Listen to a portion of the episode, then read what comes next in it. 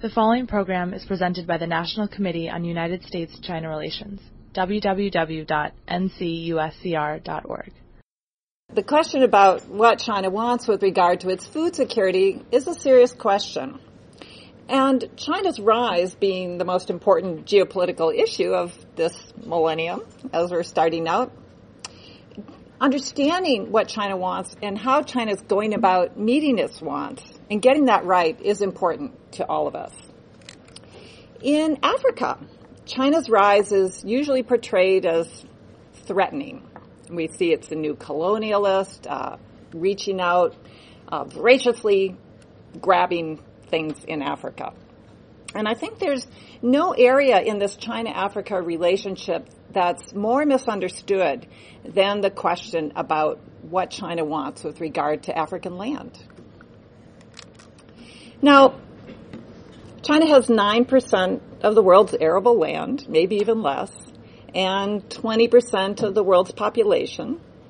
And about 20 years ago, the ecologist Lester Brown wrote a little book with the title, Who Will Feed China?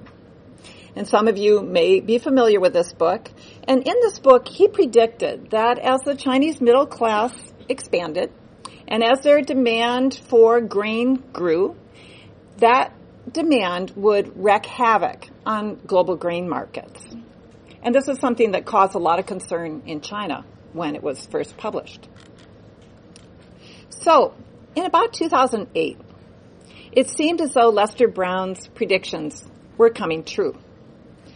Uh, global grain prices were high, and people believed that the Chinese were acquiring land in Africa.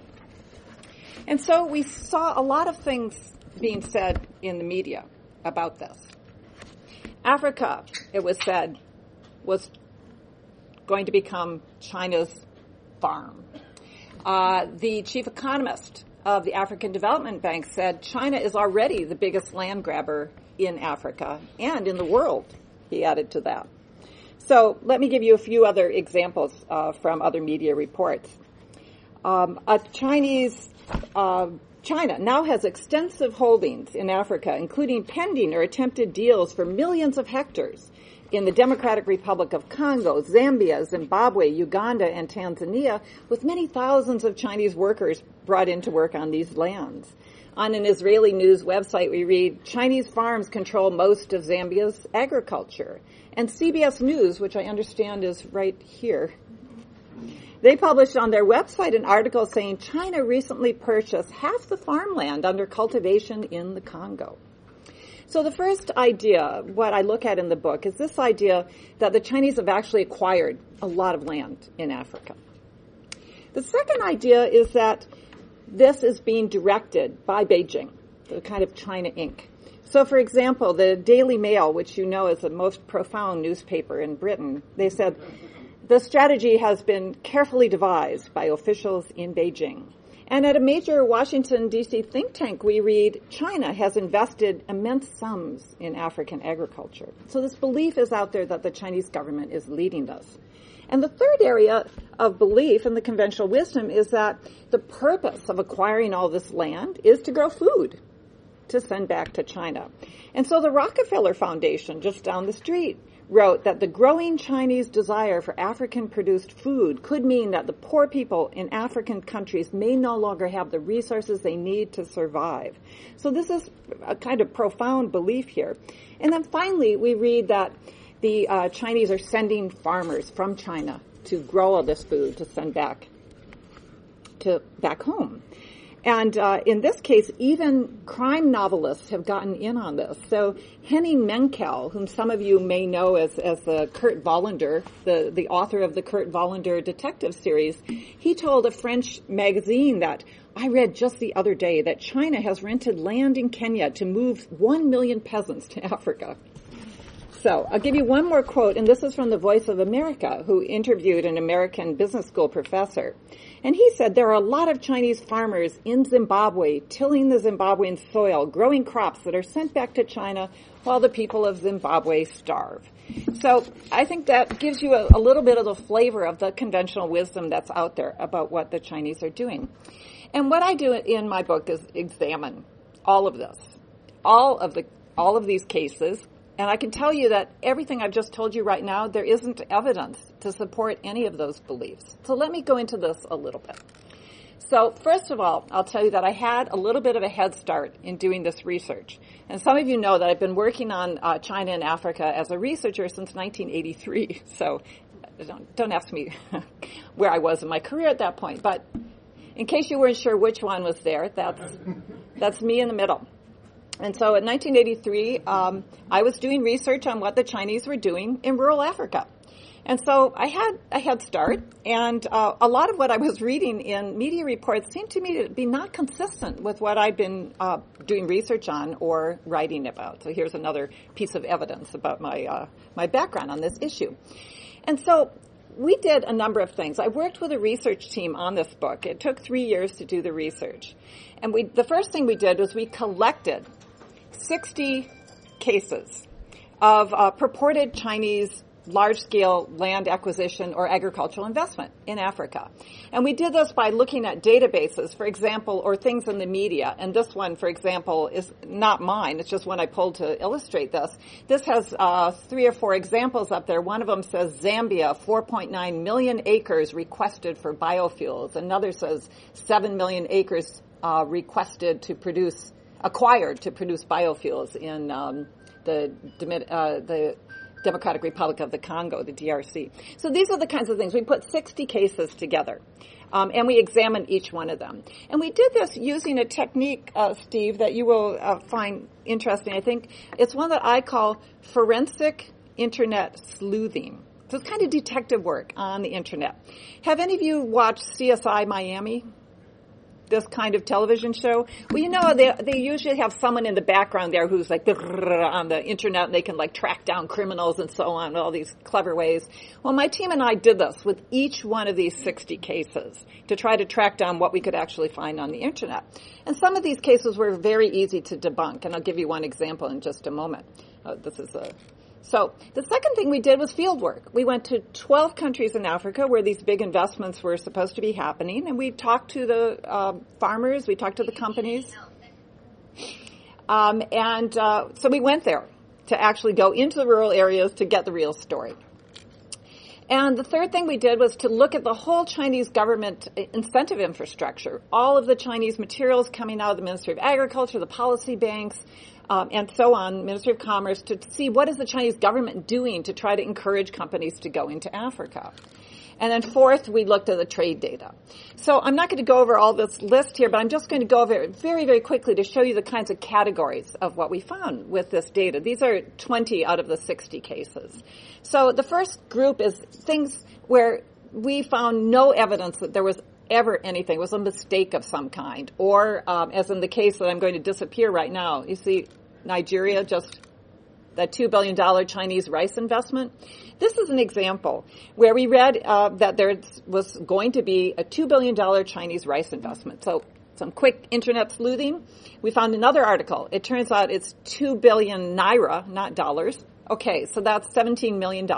Still fairly significant, but not 2 billion we find the name of the company. It's Ofada Veetee. Well, Veetee, I'm thinking, and I did this research. That doesn't sound like a Chinese company, V-E-E-T-E-E. So I just Googled that, and it turns out it's a basmati rice producer in India.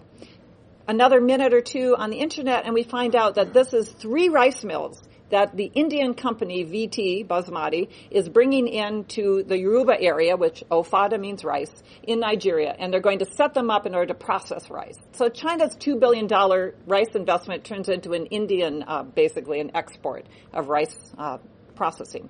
So these kinds of things, um, were pretty quick to get rid of. So we got rid of this one and this one where we could find no evidence that anything had ever existed. Then there were uh, another group which turned out to be investments that happened in 1990 or 1987. The Chinese had been investing for a long time in Africa. Fairly small scale farms that were acquired by different companies. So we were able to disappear a few of those there. Um, some of them were former Chinese aid projects. The Chinese were building state farms in Africa as long ago as the 1960s. And during the structural adjustment period, when African governments were privatizing all these state-owned assets, Chinese companies came back and they purchased some of these or leased them. So we found a few of those there. So these are quite old investments. Then we found construction contracts where Chinese companies were building something for an African government that wanted to build a new state farm. So several disappeared that way. Then we found investments where there was some Chinese interest.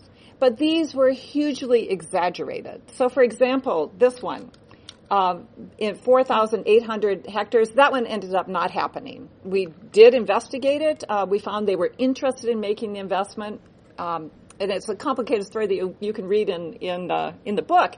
Uh, but it hinges on Hong Kong and Jamaica. So just say it has nothing to do, very little to do actually with Benin. So that one disappeared. Um, this one was 14,000 hectares in Cameroon. It turned out to be about 80 hectares in reality. So this one, which is um, in Ethiopia, a Chinese company was interested. They were actually given a lease on this land. They went down to see the land and they said there aren't any roads here. And so they uh, decided not to invest. Um, this one was a similar thing. Again, they couldn't make a profit. And these two were real. And I might have time to tell you a little bit about at least one of those. Uh, but they're very interesting because these were private Chinese companies that did have an intention not to grow food, but to do biofuels.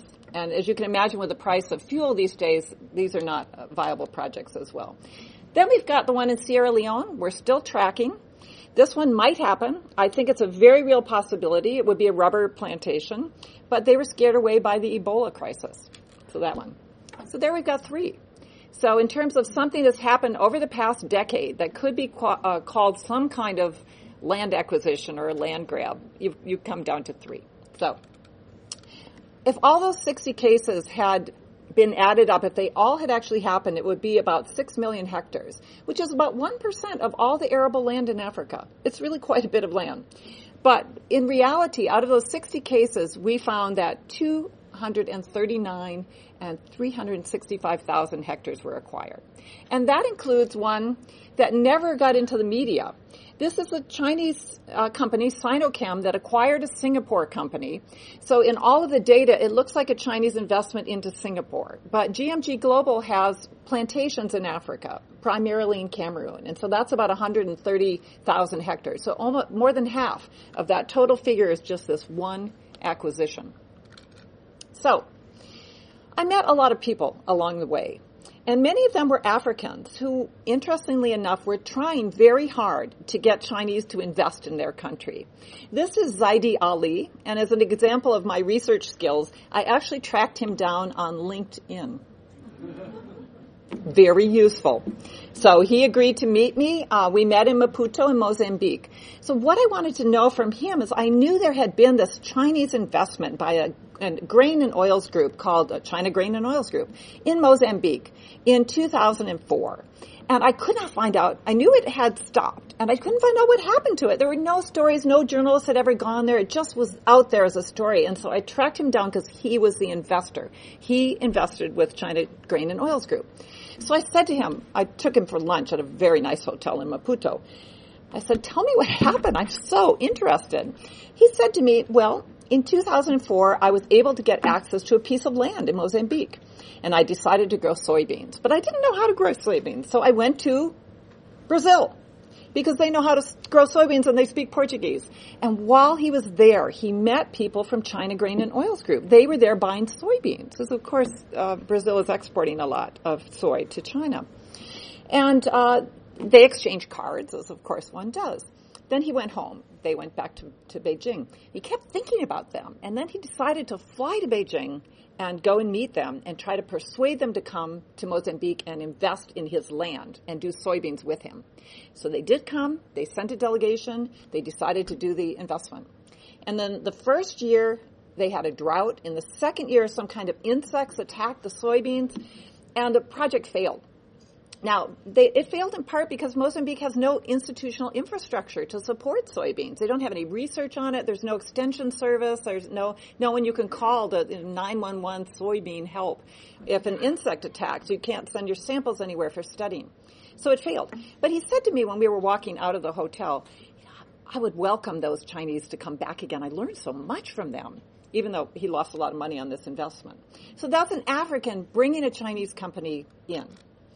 This is another example, and I probably don't have time to tell you this, but this is the Democratic Republic of the Congo. This is the investment, the largest purported investment, the one that CBS News said was half the arable land in the Congo.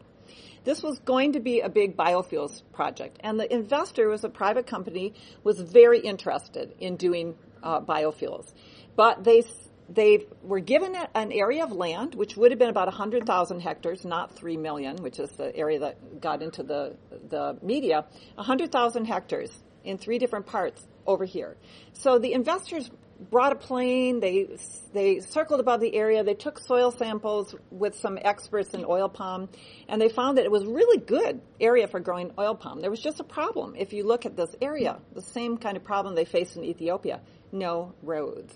So this investor brought in a team of river experts from China. And uh, they decided to go up the river to study whether or not they could bring equipment and materials and build a factory and everything and go up and down the river. And on the first day, they hit a sandbar because the Congo is a natural river. It shifts. It's not being dredged. And so the sand shifts here, it shifts there, so that whatever maps you have of the river channels don't work very well. So they hit a, a sandbar, the boat was stuck, they had to get pulled off. The next day, the boat broke down. The third day, they hit two sandbars. And so it was taking forever to get up the river. And the team turned to him, to, to, to um, Mr. Wang Kuwen, who's the one I interviewed, about this, and they said, you know, it's going to take a hundred years to develop this for river travel. I, we wouldn't advise you to to invest in this area. And it, they ended up with 200 hectares in a pilot project. And this is the last one. Um, I'm just going to tell you who this is. This is Kumbu Kalani Firi. He's a Zambian who was given a Chinese government scholarship to study in China. This is his Chinese wife. And in order to hear their story, you're going to have to read the book. Uh, but again, it's a story of how an African brought a Chinese company into his country, Zambia, and the story of why that didn't work. That was also the one that was supposed to be 2 million hectares. So what are the Chinese actually doing in Africa? Well, they've got a lot of agricultural aid projects. They have a lot of failed investments, but they have these agricultural aid projects. It's a very interesting model where Chinese companies are supported by the aid budget to build an agri-technology demonstration center and then to use that as a platform for three years to go out and find investment opportunities. And so the Chinese government is using this public-private partnership model in order to, to provide aid because this is now owned by the host country and provide a way for Chinese companies to look for agricultural investments. And I'll show you some uh, what they're actually doing. Now, this may seem like an alien model, but it's actually not that different from what we're doing. For example, um, the G8, and this is uh, something from USAID's website, we have this Alliance for Food Security and Nutrition in which we're bringing American companies and other multinationals in to work on food security issues. So it's a public-private partnership in which we're, we're helping to bring these companies in for uh, what we hope will be African food security, and no doubt it'll be good business for them as well. So Chinese companies are also interested I keep like pointing this around. I'm not quite sure where, where I should be pointing it. They're also interested in export markets. So this is from another one of the agri-technology demonstration centers. This one happens to be in Zimbabwe. And the company that built this one wants to sell agricultural machinery because Zimbabwe has a well-developed agricultural sector. It's not labor intensive, it's very capital intensive, and they use machinery. So they think they can get a market there. Now that's not that different from our company. So John Deere has also been uh, selling their equipment around. And I actually took this picture at another Chinese farm in Zambia, and he proudly showed me his John Deere tractors, and he said, you know, this stuff is so much better than what we can get in China. So uh, we're still doing well in terms of that competition. But the Chinese want to catch up. Then you've got uh, high technology. Some of you may have heard of uh, Yuan Longping. He's the father of hybrid rice, very famous scientist in China. He has a biotechnology company. He's trying to sell hybrid rice, and the company's marketing this around the world. So I went to meet him in Changsha, in a place I call the Rice Cluster. And there, uh, he told me that yes, they do have some small investments in Africa, but he wanted to talk to me about their work in Texas. because he said, you know, we have huge relationship with rice growers in Texas. They're licensing our technology. And he said, the Americans pay us royalties. And he was very proud of this. He wasn't that interested in Africa, but But this is another area in which there is some interest. Construction, these are state farms from Angola that Chinese companies are building for the Angolan government. Small scale Chinese farms. Um, there's a, some Chinese who live in Zambia who are shopping. They're buying some spring onions from a Chinese farmer. He has about three or four hectares, and there are other farms in Zambia. But it's not as though the Chinese dominate agriculture there, not by a long shot. And the last thing that they're doing is uh, they're moving much more into contract farming. This is a real Chinese investment, 20,000 hectares. I don't know if you can see um, this. It just, it's kind of strikingly big. It's in Mozambique. And when I went there, this thing just spreads out there. It's a delta. And you can imagine um, it's wonderful land, very black, rich soil, but the flood control is really bad, so they've had a lot of problems with that. But they're doing this as a subcontracting arrangement. So Mozambican farmers, um, like the woman I interviewed here, are going to be each given a chunk of that land. The Chinese are working with them to teach them how to grow rice and to do it in a mechanized way, and they're producing rice for the southern African market. So, the last point is on the trade data. The trade data shows that right now China is feeding Africa. And so if you look at the trade data and you look at all the food that's going one way or going the other way, it's overwhelmingly coming from China into Africa. And most of that's actually packaged foods. So on in the grocery stores you can find things that are, are canned or boxed or otherwise frozen and made in China and sent to Africa. Because Africa is a food deficit region. They import 10 million tons of rice per year, for example. There is no way feasibly that this continent is going to be sending that rice, is growing rice and sending it back to China. It just doesn't make sense. So who's going to feed China? It's the Americas. The United States is going to send them corn. Brazil is going to continue to send them soybeans, and so is Argentina. So if they're going to be buying more food, they're going to be buying it from the Americas. And uh, I think that's going to be the case for the foreseeable future. Now, in 1966, there was a lot of fear about China in Africa at that point. A lot of books were being written. And there's one particularly good quote by the president of Congo Brazzaville. He said that Africa was under threat of a Chinese colonization that will be logical and effective, and it will turn the entire continent into a Chinese rice field. That was 1966. That didn't happen. I don't think it's happening now. We read some things that uh, Africa is China's second continent, that they're uh, building a new empire. I don't think they actually are. I think what they're doing is globalization. They're following in our footsteps, as some of my colleagues have argued as well. They're playing our game. Uh, they're trying to become multinationals. They're going into agribusiness. They're trying to buy commodities. They're trying to uh, do subcontracting with farming, sell equipment, and so on. And I think the sooner we get a more realistic picture of what the Chinese are doing in the far reaches of the world, the better prepared we'll be to partner with the Chinese and perhaps to ensure that one day Africa is able to feed itself and then perhaps feed China. Thank you.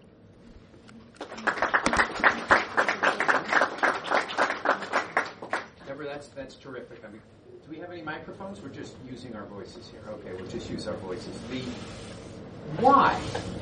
You, you in the book and what you just in the book and, and what you just described to us in, in your comments is terrible misinformation that led to wrong conclusions and probably policies which are imperfect as a result. Why? People are just too busy? Is there, I mean, the Chinese have a conspiratorial view of everything. Is there a, a conspiracy in the media to portray China as something that it's not? I don't think there's a conspiracy. What I do think, and I've noticed this for years, is that, um, and this is not new to you all either, China having a, a headline or a front page of your magazine that has China on it is going to sell more copies. People are really interested in what China's doing. And the more, uh, the bigger it is, uh, the more uh, kind of exciting it is, the headline, uh, the more people are likely to pick it up and read it. So I do think that journalists have an incentive to, to not always dig deeply into uh, the reality.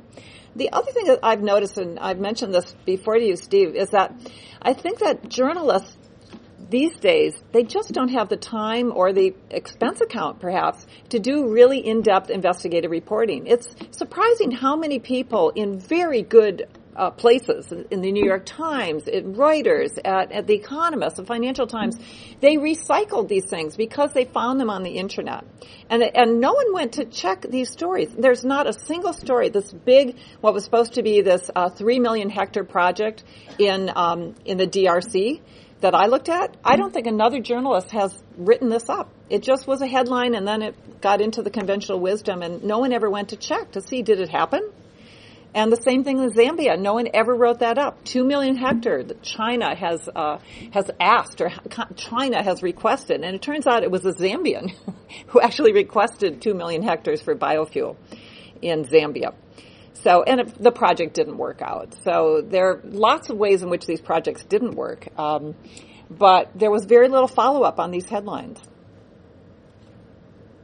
You you attended the meeting that Xi Jinping had, I think, in Africa.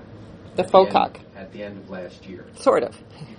I couldn't get into all the official uh, That's right. parts. I, I mean, I don't expect that you had a one-on-one. But the, uh, the, she and me. How how was he welcomed, and what is kind of the African perception of Chinese policy today? people ask me this a lot. What does Africa really think about China? And the way I usually answer that is that I say, I refer to public opinion polls. I'm a political scientist, so we tend to rely on, on science and evidence. And the evidence suggests that uh, across the continent, on average, China is popular. So there's a positive opinion about China. There's also a positive opinion about the United States. So it's a, a little bit higher than China on average. And whether you look at the BBC polls, the Pew polls, Afrobarometer, they all suggest this. That's across the continent. There are unevennesses there. Uh, for example, I think the worst uh, public opinion about China is in South Africa. So they have the lowest opinion, and it tends to get closer to European opinion, which is interesting. Um, other parts of Africa, there are some places, Nigeria, they like China more, they like us less. Kenya, they like America more, not surprisingly, and uh, China less. So there are those variations, but by and large, it's, it's um, positive. So that's that's what Africans think in general. Now, Xi Jinping was in South Africa for something called the Forum on China Africa Cooperation, the FOCAC. This happens, it's, it's an ongoing forum, but they have a summit or, or a, a ministerial every three years. So this was in South Africa. The one before was in Beijing, and they swap back and forth every three years. So what China does, and what the what Beijing does, the government, they present um, pledges at these FOCACs. So they're very popular. They will say, we're going to put this much finance in, we're going to uh, do this much, we're going to try to have these funds we're going to set up, we're going to um, ramp up our security cooperation. That was one of the 10 pledges this time around. We're going to uh, lower trade barriers. They do a lot of different things that can shape their uh, economic and political engagement over the next three years. And these, these are not just invented by the Chinese. They actually work on these in Beijing with the African embassies there. So they have working groups uh, to develop the FOCAC. But these are um, pretty popular. And at this one, Xi Jinping's big package was that they were going to put an additional $60 billion of finance of various kinds um, into Africa over three years and beyond. So that's huge. And I was really surprised because at the last FOCAC, it would, it had been about 20 billion that they said they would put in. And then this one, I thought, well, it's it's going to go up, but China's growth is slowing. It's not going to go up that much. And then to go from 20 to 60 was was a big leap, a great leap. Are U.S. interests and Chinese interests in Africa basically complementary or conflicting? And are there areas where the U.S. and China can cooperate more deeply in Africa? I think they're hugely complementary. If you see, even in things like technology, we have um, we have the consulting firms that can be the uh, engineering firms that can ensure good design and and good um, um, implementation of infrastructure contracts, and the Chinese have the companies that can carry that out. So that's we have the credible companies like Bechtel and others that can can uh, provide that oversight. So j- even in the construction area where they're a lot cheaper than we are, I think there are complementarities there. One of the areas where we have been cooperating quite well with the Chinese in Africa is in the security realm, and this is surprising. I think it's it may be the most successful uh, cooperation that we have. And so if you look at the piracy challenges along the Gulf of Aden outside of Somalia. Uh, the Chinese are now building their first overseas uh, supply center or base in Djibouti. We already have a base there. But the Chinese, the Americans, the French, the Japanese, uh, other international players have been doing these, these convoys and helping ships go through that pirate infested area. Um, and they've been coordinating all of that together. So we've been operating qu- quite well in that realm. The Chinese have also been um, much more constructive over the past seven years or so on the Sudan issue. So they've been working with our diplomats to try to uh, help negotiate peace between South Sudan and, and, Khartoum. So they've been active in that area too after a, a very slow start, um, which was uh, had to do with the Darfur issue, which they didn't play a constructive role there until about two, 2007. Um, so three or four years of being obstructionist. But they've been coming around on that. So um, I do think there are areas in which we do coordinate better. Um, in other areas, we are kind of competitive. So we're both looking to win friends and influence people in Africa. Um, the aid program, I think, is is complementary because the Chinese build things. Um, I testified on the Hill for something that Senator Coons had organized about China and Africa, and he had a big sign there, and he said the U.S. is putting 70% of our aid into health, which we are, AIDS, HIV, malaria, tuberculosis. The Chinese are putting 70% of their aid into infrastructure, which they are. So those are very complementary kinds of activities. You can improve health, but unless you have a road to get your pregnant wife to the hospital, uh, it doesn't help that much. So these kinds of things, telecommunication networks, the Chinese are very big in that area as well. So I do think there's there's a lot of complementarity. Um, however, there's still rivalry. So we do have um, areas of rivalry that are are intense. Um, our companies compete with each other, although again, not as much as you would think. Um, partly because our companies are already there and we have the best assets. So the Chinese are coming along for the lesser assets, the more troublesome ones. So we have an audience that is knowledgeable both on China and on Africa. So if people want to put up their hands and um, ask some questions, that certainly is uh, fine.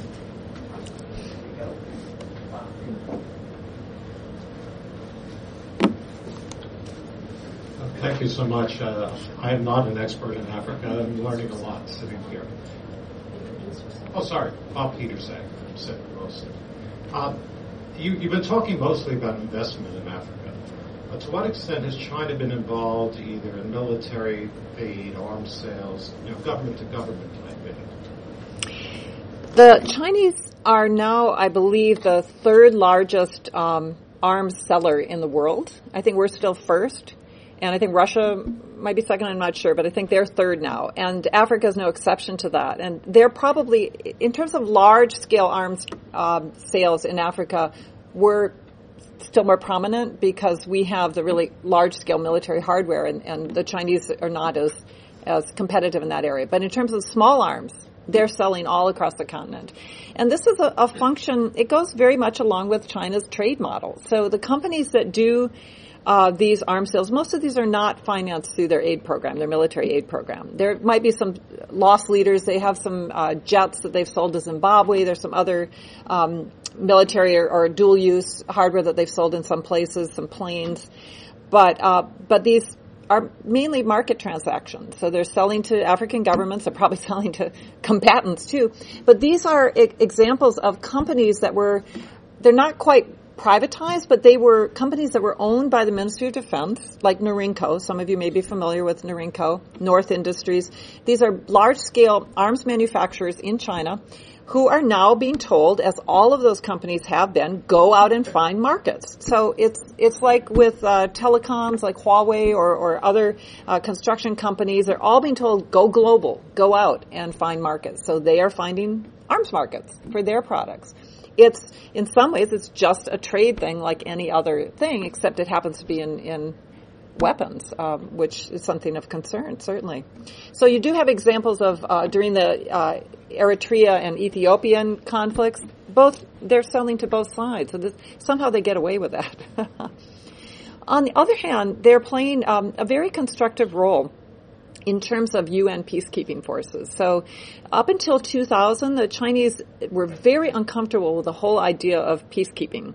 They um, regularly abstained. They, they didn't support the UN peacekeeping roles because it looked too much to them like interfering in other countries' internal affairs, which is one of the proscribed things for Chinese foreign policy. But this peacekeeping role in 2000 has just taken off. And so you have Chinese blue helmets um, around the world. They were uh, sent to Haiti, and the Chinese don't even have diplomatic ties to Haiti, but their Chinese blue helmets were there. Uh, as peacekeepers. They are in a lot of parts of Africa because a lot of the conflicts are there. They've been in Eastern Europe. They've also been in, in uh, Asia, some of the conflicts there. But um, so they have the I think out of the G5, the Security Council five, they are the largest supplier, of, certainly by far, of personnel into this. This has very recently changed in an important way, and that is in the past the Chinese peacekeepers were always engineers or other support personnel. They weren't armed. So for the very first time in Mali, when peacekeepers came in there, the Chinese sent a small armed contingent, and the purpose of that contingent was to protect the UN compound. So they were armed. That was the very first time. Now we have a bigger contingent of Chinese armed peacekeepers, and they are in, in South Sudan. So they're also uh, there to keep a very uncertain peace. Now, I was uh, talking to uh, people. I was at the Carter Center in January and had uh, the negotiators from the U.S. side and from the Chinese side on the, the, Sudan issue, and the Carter Center was trying to bring them together with some uh, outside expertise to strategize ways forward for cooperation between the U.S. and China. And so we had these uh, these shuttle diplomats and these uh, special representatives, both from China and the U.S. And so I asked the U.S. side. I said, "What are those?" Uh, armed peacekeepers actually doing in South Sudan? Because I hear from some reports that they're there to protect the Chinese oil fields. And he said, yes, I've read that too, but that's actually not the case. This is the American telling me this. So he said there's some other peacekeepers that are off there. They are protecting the oil fields, but it's not the Chinese. so the Chinese are in another part of, of South Sudan protecting something else. So it's true that the oil fields have some UN peacekeeper protection. And he said that's because the oil is the only revenue source for South Sudan. So they need to protect that from attacks by the opposition. Otherwise they're going to be totally tanked because they'll have no revenues whatsoever.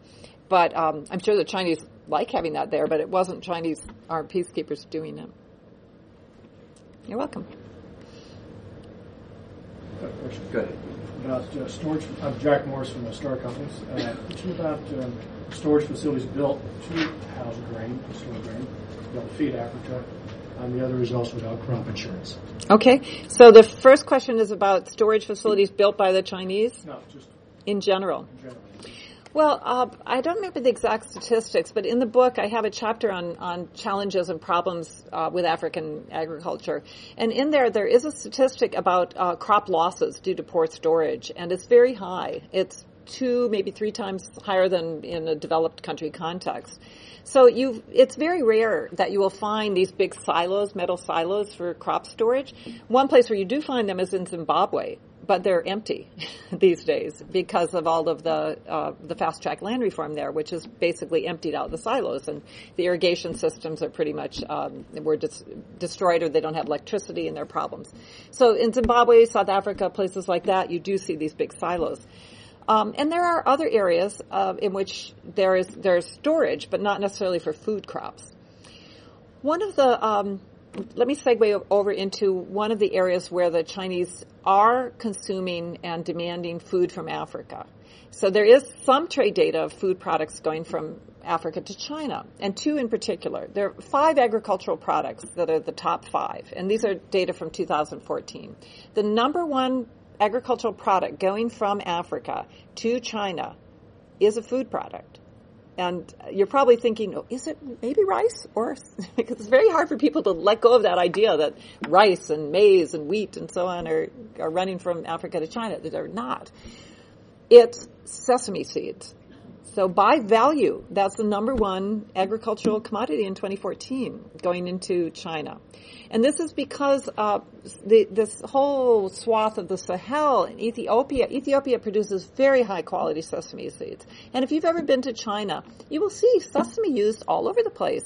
It's in desserts, it's in sesame oil that you use with your jiaozi and your your uh, guotie, your your dumplings and so on and it's um, it's used with breakfast things. Your shaobing youtiao is going to have your sesame seeds on it, so it's uh, it's used a lot. Even in Japan, I was just there a few days ago, and I noticed there's a lot of sesame in Japan too.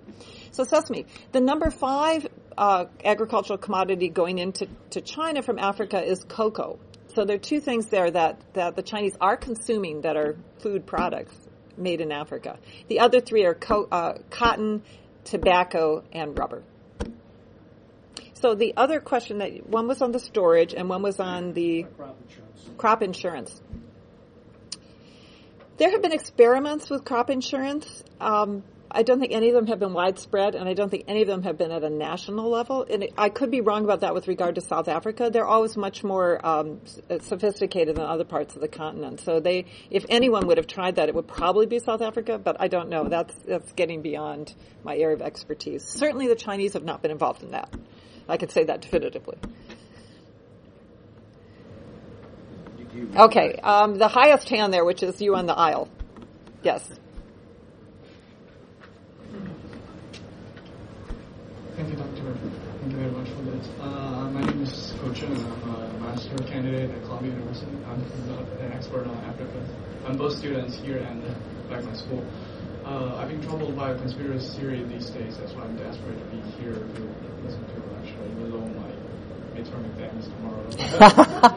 oh, thank you. That's quite a that's quite flattering. the, the series like this is uh, it says the uh, the uh, why Africa is this poor is because first the U.S. is dumping food in this continent while China is dumping its manufacturing goods there. Although the U.S. is helping with education and uh, humanitarian aid, or China is building infrastructures, they're not helping with uh, with the, the, the farming and actually the manufacturing in this continent. So, I mean, I had a hard time trying to. It's not that compelling, but I need to find some evidence to debate against. oh, is this a take-home midterm? uh, well, I'm also a professor of development studies, so this gets into some of the things that we talk about a lot in our classes about development strategies and why are some countries poor and, and some countries are becoming more prosperous. And I think that the ultimate answer is not to do with what's happening from the outside. Um, I'm involved in a research project with uh, a number of other scholars in which we look at China's engagement with different world regions, and maybe some of them will be coming to speak to you here at the council. But um, the if you look at China's engagement in Southeast Asia, Southeast Asia has not become deindustrialized as a result of trading with China.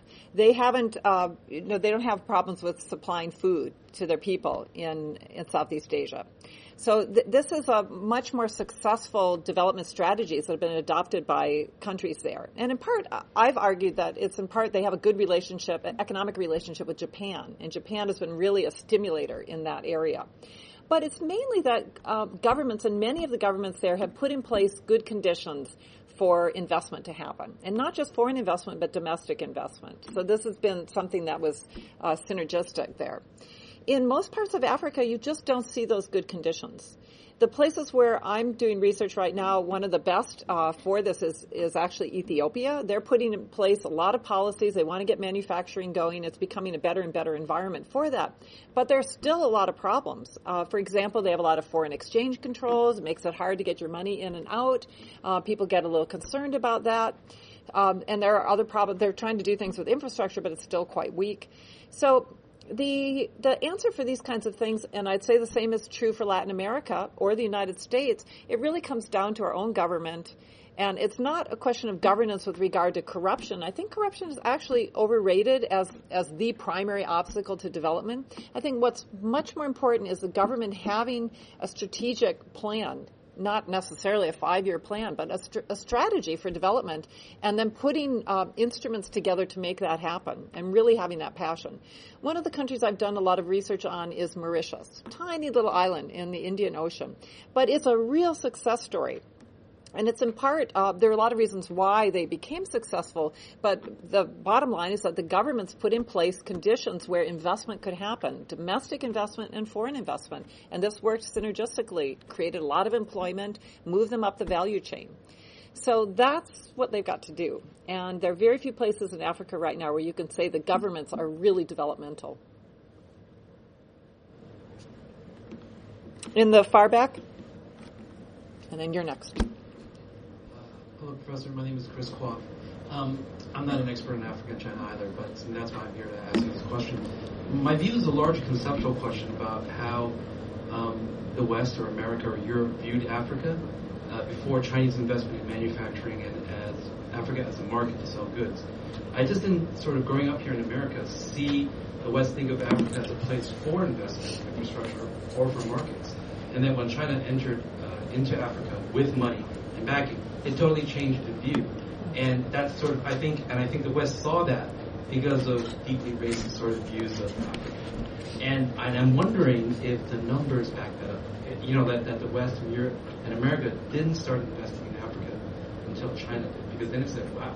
Hmm. Um, let me say a few things about that. Uh, first of all, in terms of, of racist views, the, I think if anything, uh, the racism on the part of the Chinese side is pretty high.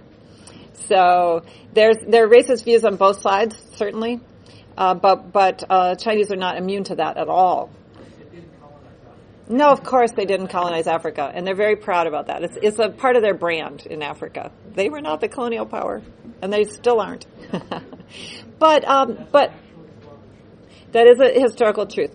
Um, I'm teasing you a little bit, but just I do want to point out there are definitely problems um, with with the, the, cultural conflicts between Africans and Chinese, just as there have been with Europeans. But in terms of uh, what you're talking about, the um, so in uh, what were you talking about? Oh, investment. So investment trends. So yeah, I remember the uh, investment the, de- the data doesn't actually bear that out because there has been a lot of American investment going into Africa all along. Uh, we've been, we're big investors in Angola, for example, in the oil sector. We're big investors in Equatorial Guinea when they found oil. We became big investors there. So we are uh, pretty big investors what's also interesting is that Canada, in terms of minerals, they, they are probably even a bigger investor than we are. Canada may be the number one investor in minerals in, in Africa, so not China. So that's uh, something that's of interest to people. But um, all the data suggests that the U.S. has continued to be a big investor, but only in very narrow areas. So it's pretty much oil, um, and then in a few places like South Africa, we invest in South Africa, somewhat in Nigeria.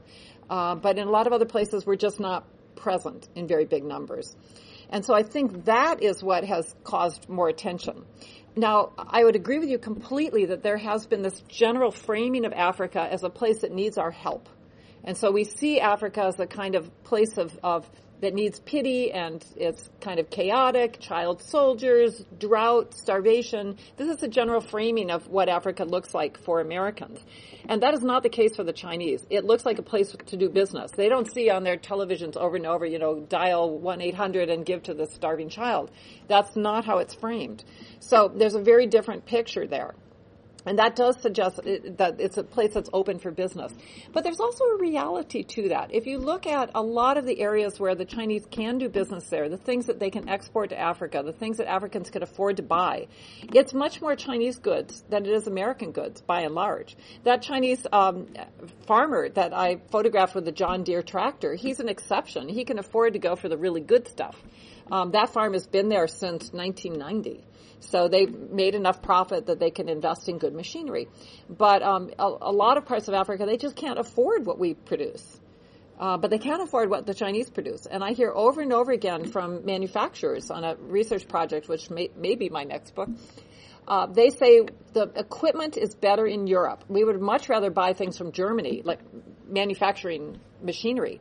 But the Chinese machinery is so much cheaper, and of course it breaks down. It doesn't last as long, but we can replace it, and uh, we can just we can afford to get into this market without having to um, wait.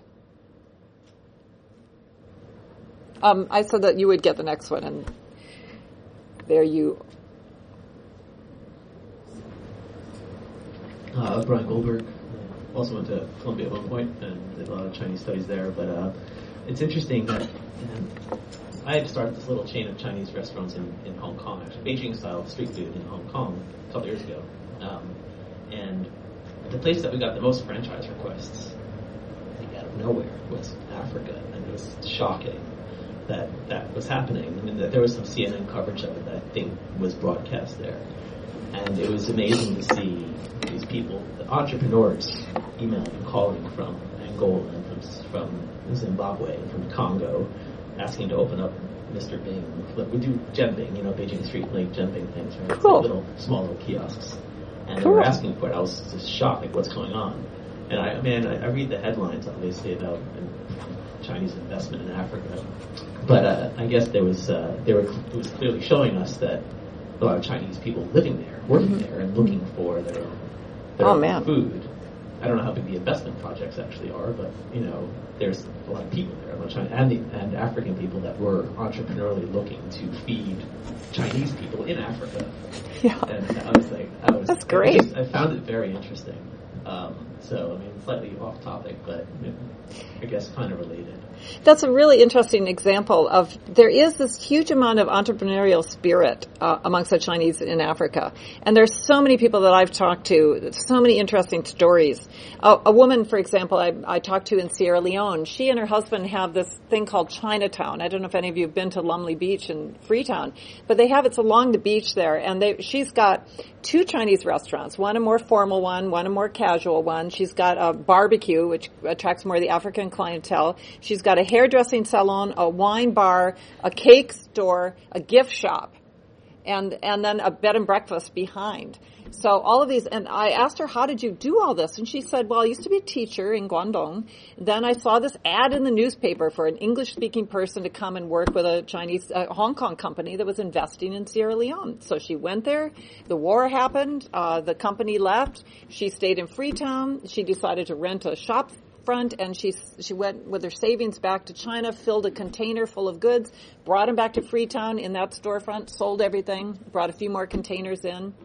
Married a Lebanese guy, you know, using his business networks, and they're just she's just amazing.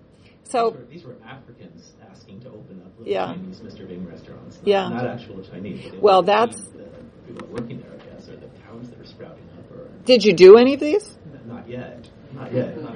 Let me know if you do. I want to find Mr. Bing on my next trip to Africa.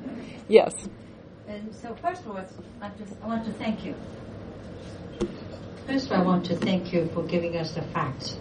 And, you know, it's, it's not just circumstance, it's really facts and figures. Um, because not being an African uh, expert, I did go to uh, uh, Marrakesh for the first Sino um, Africa Entrepreneurs Conference in November. Wow. 2607. All the ministers from almost like 20 countries are there, and a lot of entrepreneurs and major corporations like Beijing Capitals. So everything you said were true. Everybody really, there's enormous amount of opportunities. So let's not even go there. The two questions. One is, there must be problems that you see that we don't know. So what keeps you up at night if we do send people like us wanting to look for opportunities? You know, hmm. the, the railroad companies there. The second question is regarding the Sino-African Development Fund.